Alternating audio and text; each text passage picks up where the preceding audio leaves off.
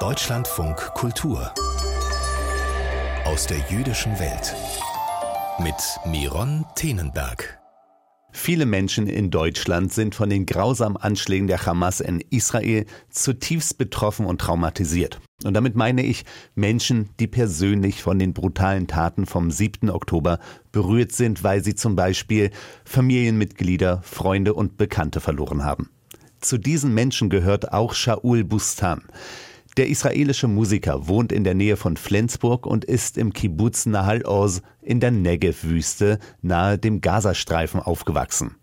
Auch Nahal Oz wurde von den Hamas-Terroristen heimgesucht und deshalb hat Shaul Bustan natürlich auch einige der Menschen gekannt, die von den Terroristen getötet oder verschleppt wurden oder aber traumatisiert in dem Ort geblieben sind. Er möchte seine Musik als Reaktion auf die Gewalt verstanden wissen, denn Kultur ist das genaue Gegenteil von Terror. Herr Bustan, wie können Sie überhaupt noch musizieren mit den Bildern vom 7. Oktober im Kopf?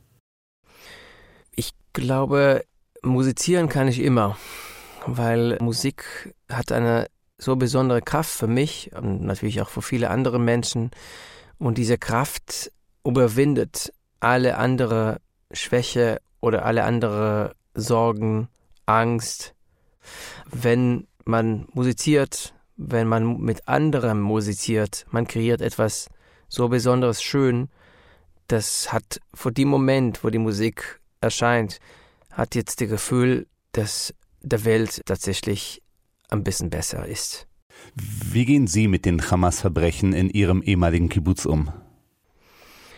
Es ist sehr schwer. Diese Kibbutz bedeutet für mich jetzt auch sehr viel. Wahrscheinlich wie auch viele andere Menschen, wenn sie über ihre Kindheit denken, dass es was bringt, eine Person und es macht seinen Charakter auch. Und Kibbutz Nachal Oz, das war für mich eine große Freiheit. Das beginnt mit das, dass damals in die 80er konnten wir einfach barfuß in die Kibbutz laufen und das war jetzt alles so sauber und sehr schön und alle kannte einander und alle hatten eine große Vertrauen ineinander. Wir mussten nicht unsere Häuser schließen oder so. Das war einfach ein großes Gefühl von Freiheit. Und daneben Gaza war eine super Nachbarschaft, super Freunde. Wir haben im Gaza eingekauft oder am Gazastrand gebadet und es war ein gemeinsames Leben mit den Nachbarn. Und das war kein Problem. Das war eine schöne Zeit in diesem Kibbutz. Und seit dem 7. Oktober, ich kann nicht zurück zu dieser Zeit in der Kindheit. Dieser Kibbutz ist nicht mehr da. Und noch dazu kenne ich noch Leute seit meiner Kindheit. Ich habe jetzt mit zwei Freunden noch einen Kontakt. Ich bin 40, das heißt 40 Jahre habe ich Kontakt mit Freunde von diesem Kibbutz.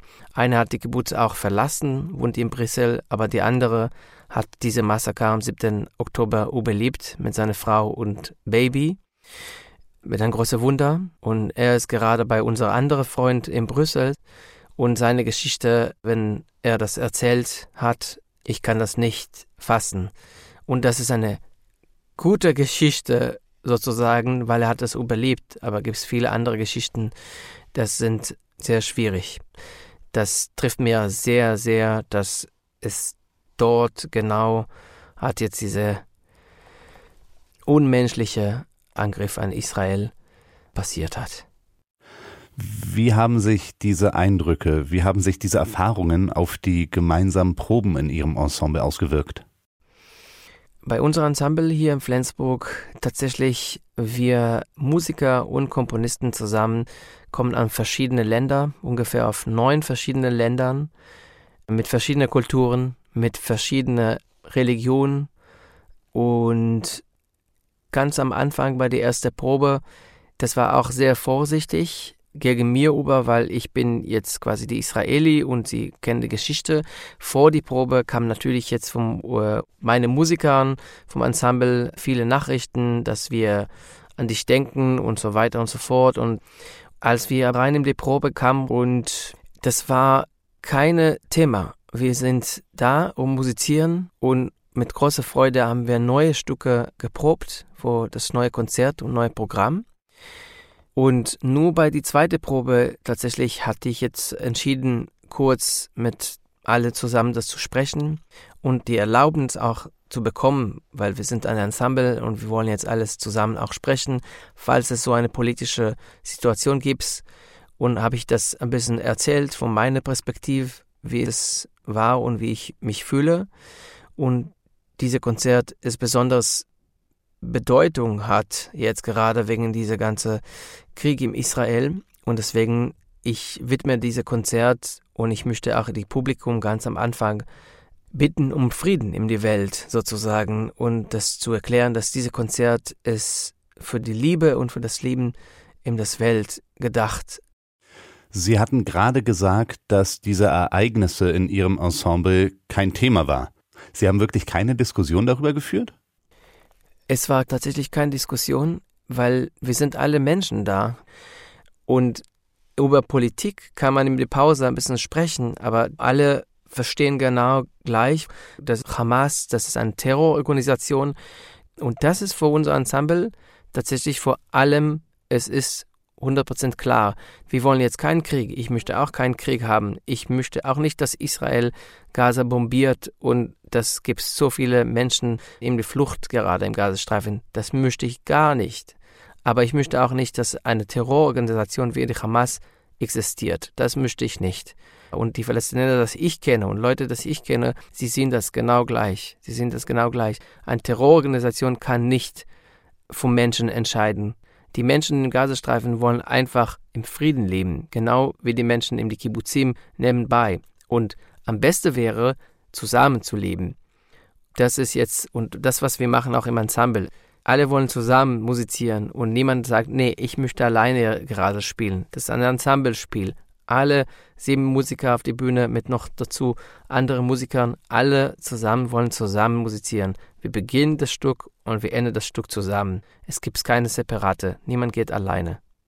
Während Sie ein Instrument spielen, denken Sie danach oder ist das für Sie eine Möglichkeit, auch gedanklich abzuschalten? Ja, das ist eine gute Frage. Ich glaube, die Antwort ist es manchmal so, manchmal so. Manchmal während des Spieles kommt Gedanken hoch nicht auf die Bühne. Auf die Bühne, die Konzentration ist sehr hoch, dass es geht nur über Musik. Aber wenn ich zu Hause bin, für mich jetzt komponiere oder musiziere, ja, manchmal kommt tatsächlich jetzt mehr Gedanken als Musik, aber manchmal die Musik tatsächlich schaltet aus die Gedanken und ich könnte vor einem Moment einfach die Konzentration nur im die schönste, die Klang, die Ud oder andere Instrumente einfach jetzt widmen. Nach dem Zweiten Weltkrieg gab es Stimmen, die gesagt haben, dass es nach der Shoah überhaupt keine Musik mehr geben könne. Schaffen Sie es, die Taten aus Nahal Oz durch Musik zu verarbeiten? Ich kann sagen, dass es nach dem 7. Oktober ich konnte nichts mehr machen, nicht spielen. Meine Ud ist seitdem tatsächlich jetzt im Koffer. Ich hatte das noch nicht jetzt geöffnet ich muss gleich, weil ich habe jetzt auch ein paar Konzerte, aber sonst, ich hatte das noch nicht gemacht seit Ende September. Ich hatte tatsächlich fast drei Wochen nichts gemacht. Es war sehr schwierig, bis ich kam zu einem Moment, wo ich gesagt okay, ich muss weitermachen, ich muss weitermachen. Ich kann nicht etwas fröhlich wieder jetzt komponieren oder ich kann nicht etwas sehr optimistisch komponieren. Es ist schwierig, weil die eine Hälfte, ich höre die ganze Zeit Nachrichten aus Israel, was ist noch passiert. Ich beschäftige mich mit diesem Thema die ganze Zeit seit 7. Oktober. Und die andere Hälfte muss ich die Alltag weitergehen, weil hier in Deutschland die Leute gucken mich immer an und im Augen und sie erwarten, dass ich lächle und nicht, dass ich jetzt ihm alles erzähle, was es bei mir im Herz passiert. Und das ist eine sehr schwierige Situation, zu verstehen, zu zeigen, die Leute hier, unser Alltag und wieder zurück zu Musik und zu Ensemble. Ich glaube, das ist die wichtige, um genau zu zeigen, schau mal, wir können auch jetzt mit Kultur etwas anderes Schönes zeigen, eine andere Brücken zusammenbringen. Shaul Bustan über seine Arbeit mit dem Ensemble Flensburg und dem sehr persönlichen Nachspiel des 7. Oktobers. Vielen Dank für das Gespräch.